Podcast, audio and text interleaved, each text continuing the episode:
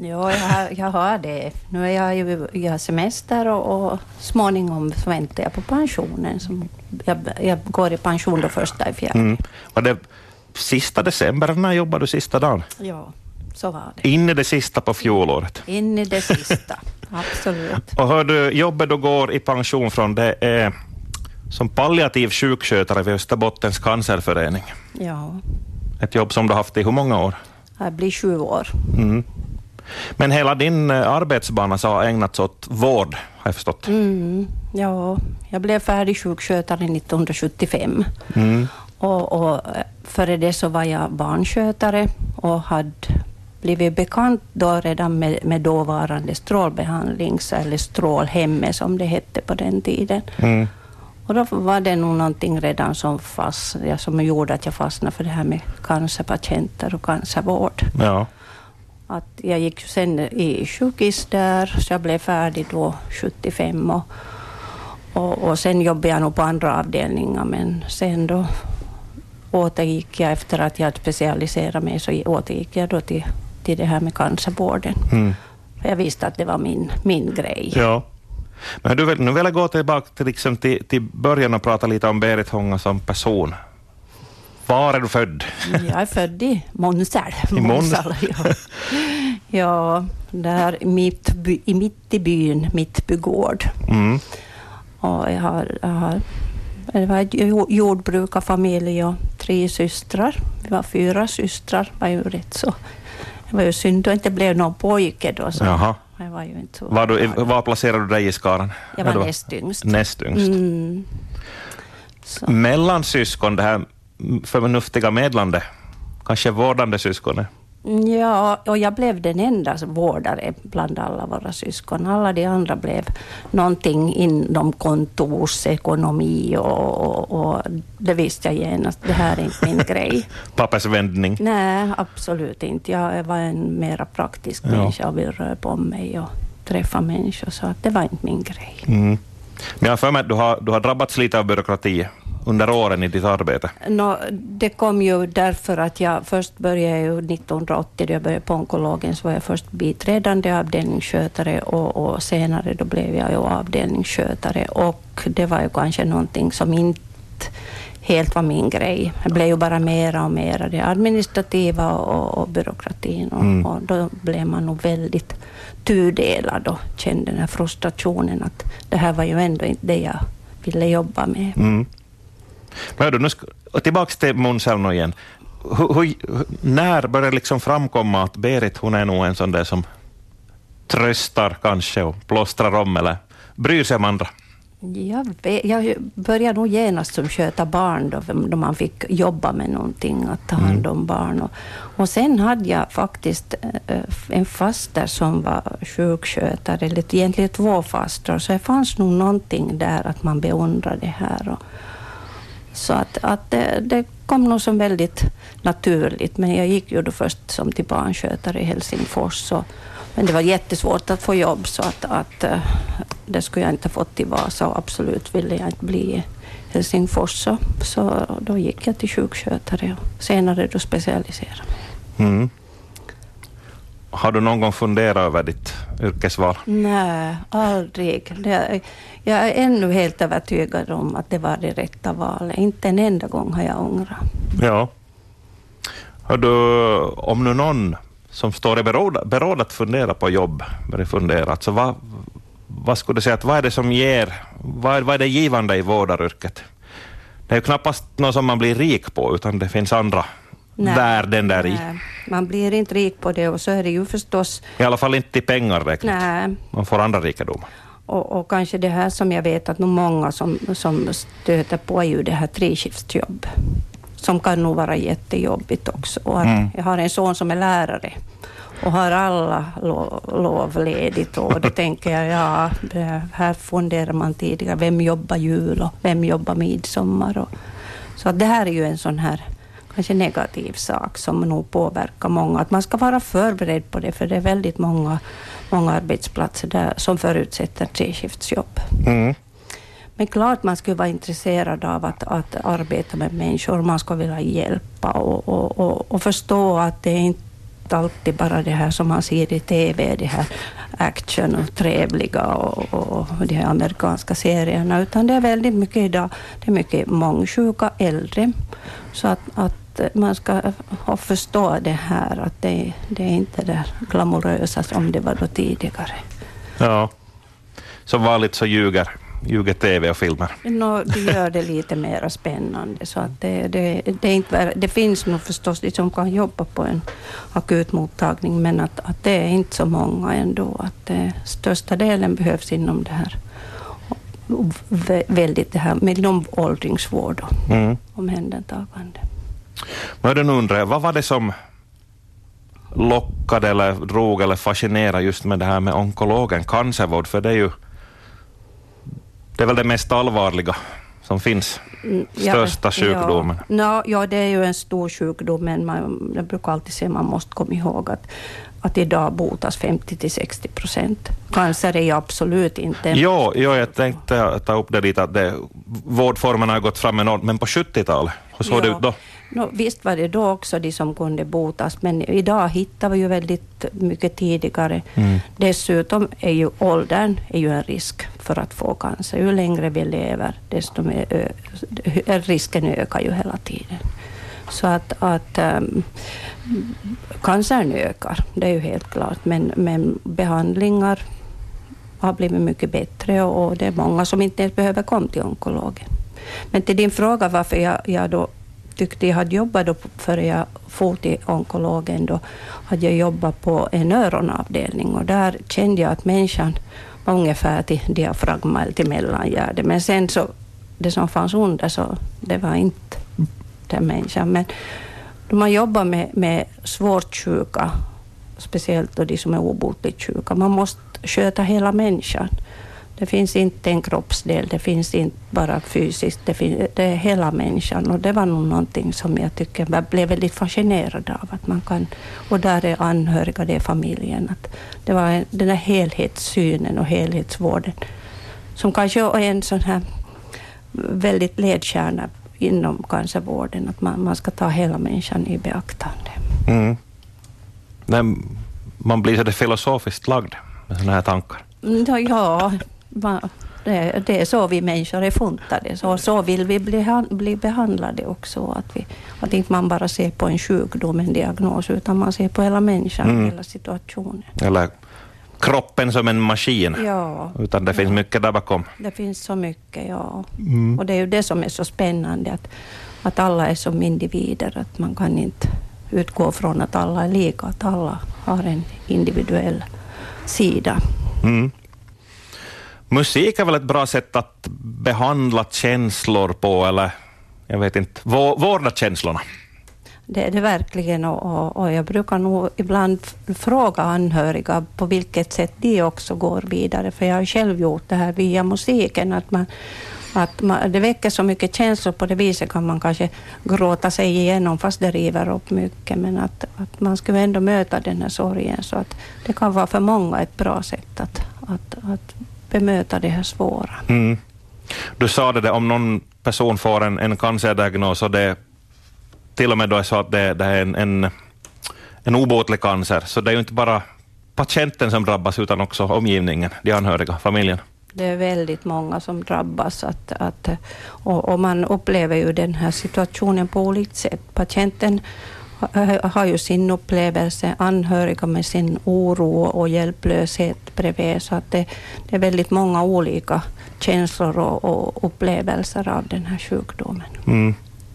Vad du nu har sett och mött, finns det, finns det några bra saker som, som man kan göra, om vi nu pratar om patienten själv, bra sätt att hantera en sån här diagnos på, och finns det saker som är mindre lyckade?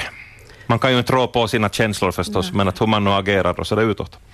No, det är nog att man kanske skulle vara öppen, vi är, men vi är olika. Att, att det finns de som absolut inte vill prata om det, men öppenhet och att diskutera, det är nog jätteviktigt. Och inom familjen, att då brukar jag nog ta upp det om man märker att här kan man, man alla går och tänker på samma sak, men ingen ta, vågar prata om det. Att det, är som en, det är väldigt svårt, så då brukar jag nog hjälpa dem att, att att har ni försökt prata om det här och det här svåra? Att, att det är ju oftast att, att det var den här Att ro utan åror, den boken, då man läste den, hon som fick ALS, så, så hon, hon sa en så fin mening. Hon sa att, att din sorg är min tröst. Och det här är någonting att, att det är inte farligt att visa som anhörig att man sörjer. Man mm. gör ju det för att man bryr sig. Ja. Och det kan vara en tröst för den som är sjuk. Så den här öppenheten och, och våga ta upp de här sakerna är jätteviktigt. Ja. Extra svårt måste det vara när det handlar om uh, barn, för det första barn till någon som insjuknar, men också om det är ett barn som får ja. cancer. Ja. Tack och lov så har ju inte barncancer och, och, cancer hos ungdomar egentligen ökat och, och, man har en väldigt bra prognos på, bra cancer, eller på barncancer. Men, men det är ju klart att barn är med och, och min tid från onkologen tyckte jag det var ännu svårare, så var de här ungdomarna som varken är barn eller vuxna. Och, och som ett litet barn kanske gråter och visar känslor, kan komma i famnen. Mm. Men en 16-17-åring så, så gör ju inte det. Man vill vara lite vuxen, men på samma gång är man ju barn. Ja.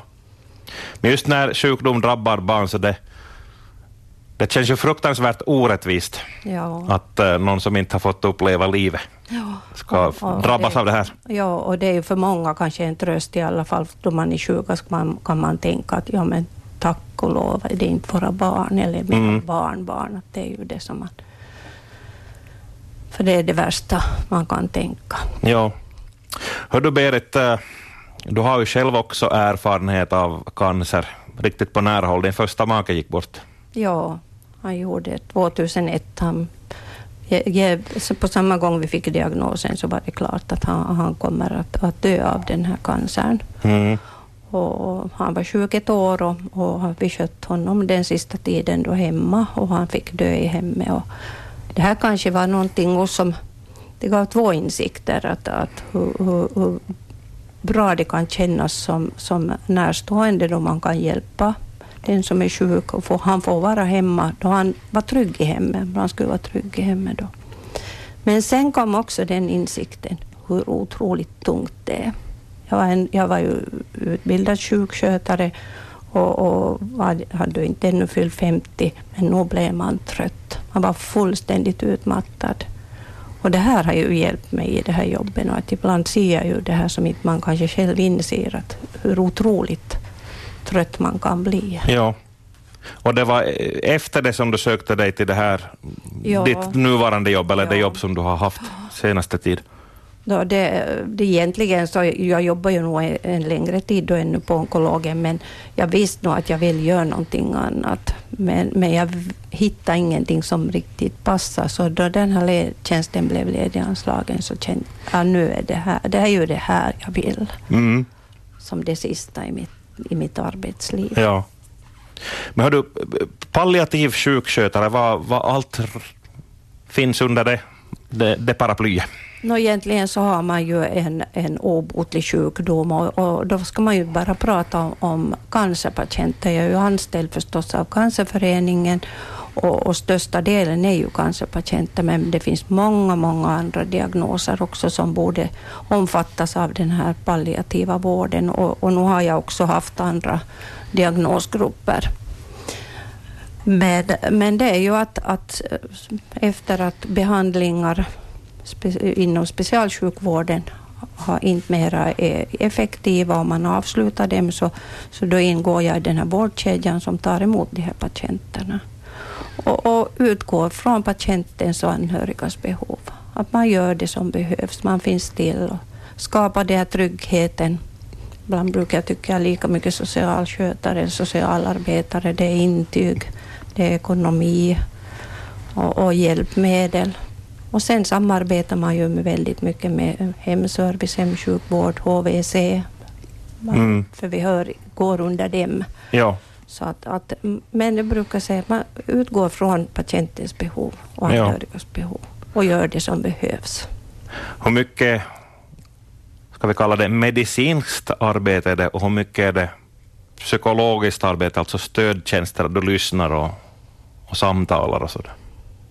Ja, no det är kanske, skulle säga nu kanske 50-50. Att, att, eh, i, I början så kanske man är mera som stöd och man förstås kollar upp med de här eh, symptomen. Och, och sen då det blir, blir, går mot slutet så kanske är det anhöriga som behöver mycket mera hjälp och stöd. Men sen är det ju det här att försöka råda på alla de här besvärande symptomen. Och, och, och, ska, och de här patienterna kan ju inte vänta. De ska få hjälpen så snabbt som möjligt. Så att, att det finns så mycket man kan göra och det är så viktigt då att man finns där och mm. tar till allt som hjälper. Ja. Uh som, som du konstaterar, cancer är ju, det är en sjukdomsform som ökar, så hur är det med resurseringen? Har du räckt till? Eller är ni fler, har ni varit flera? Nej, inom det här K5, jag har ju jobbat ja. inom K5 och, och, jag tycker nog, och enligt de här nationella rekommendationerna som vi har ju ett befolkningsunderlag på 20 000, där ska det räcka med en koordinerande palliativ sjukskötare och borde ju finnas en egen läkare, men det har vi ju plockat ihop då från olika HVC. Men, men det är ju samarbete mm. med, med hemsjukvård och hemservice och HVC. Det är ju det som inte hinner man med allt själv, men det är inte meningen heller. Nej. Man är ju länken, man är länken mellan alla, alla de här. Ja. Hör du, äh, än en gång Berit, jag undrar att hur, hur orkar du, hur orkar sådana som du med, med det här jobbet? För det är ju att, att äh, ledsaga någon som vet att den kommer att dö, så det måste ju vara väldigt tungt. Det är förstås, men, men man, man kan jobba med det här, eller så kan man inte. Och det såg jag redan på onkologen som förman, att det fanns de som inte klarade av att acceptera att här, här kan vi inte bota, utan man mm. måste bara klara av att lindra. Och, och känner det meningsfullt. Det är att känna det här meningsfulla. Ja. Uppleva att man kan göra mycket. Det är ju då det känns bra. En god död kan vara ett, en väldigt fin sak. Och jag kan inte ändra på sjukdomen, den får jag inte bort, men jag kanske kan lindra symptom och, och lindra ångest och, och det här anhörigas hjälplöshet. Så, så man må, måste ju förstå vad man kan göra och mm. göra det bästa av det. Vad har din belöning varit under alla de här åren? Det är nog att se den här, den här tryggheten och tacksamheten. Jag har, brukar säga att man är ju privilegierad, man blir mottagen i hemmen och man får dela en sån här väldigt egentligen otroligt svår sak. Mm. Det är ju inte en självklarhet heller att man, man får det. Så att man, är, man känner nog en otrolig ödmjukhet. Och det är nog det här, just det här jobbet har nog gett det mesta. Så, så ja, det är det bästa jag har gjort under min hela arbetskarriär. Där har du skäl att vara nöjd med det då. ja, no, jag är tacksam att jag har fått göra absolut. det. Men hör du, det är ju inte som att stänga av svarven och gå hem det här klockan fem, utan jobbet har väl följt med i, i huvudet. Hur, hur, hur lyckas du koppla bort? Ja, och dessutom så har vi ju ställt upp nu för, för patienter. De får ringa mm. dygnet runt alla dagar. För att, att eh, det har varit svårt att ordna en annan trygghet och ingen ringer i onödan. Jag kan inte koppla av. Ibland går det bättre, ibland går, men jag har, jag har tillåtit mig det. Mm. Och, och då, då tycker jag det känns bättre. Jag vet att, att jag, jag, kan tänka på det. Nu är det just så svårt där, men att det går i perioder. Men så har jag haft en förstående make hemma också som, inte, som har förstått mig. Och, som ju också har jobbat inom vårdbranschen. Ja, så att han har ju varit ett otroligt stöd. Skulle man inte haft det stödet så vet jag inte heller att... Det är ju lyckat att ni går i pension nu så gott som samtidigt. Jag intervjuade din make Göran här före mm. tidigare. Men hör du, nu får du koppla av. Ja. För nu är, nu är arbetsdagen slut kan man säga. Ja, lite ska jag nog hänga med ännu. Jag har föreläsningar och, och vissa sådana uppdrag ännu. Så att, att det ska nog bli en mjuk landning i alla fall. Inte riktigt helt klippa ja. av. Ja, det man ska vara svårt. Det kan vara, det kan vara också menligt för hälsan att stänga av direkt. Ja, nej, det Gå från 100, 100 till noll, eller hur man nu säger. Ja, och så har jag en jätte, jätteduktig efterträdare, men vi, vi hjälps åt lite här och, och hon behöver också ha ett bollplank. Om jag kan hjälpa henne något så gör jag det. Så jag, Mm. Nå, vad ska pensionärstillvaron uppfyllas med? och som sagt, vi har ju skaffat en, en hundvalp. Jaha, ja. Och det är som att börja, börja, börja En baby. baby och med lite nattvak och stiga upp tidigt på morgonen och gå ut med den. Men, men den håller oss igång. Och, och sen har vi ju villan i, i Munsala. Och där kommer vi nog att säkert vara ett ha- halva året. Och Så att, att nu tror jag att... Och sen jag tycker jättemycket om att motionera. Vi nu skidar dagligen och, och, och cyklar och, och är ute i naturen. Nåja, det här låter bra. Mm. Hördu, tack för samtalet Berit Honga och, och allas vägnar tror jag som, som har haft med det att göra under åren, så tack för din arbetsinsats också. Ja, tack och hälsningar till alla.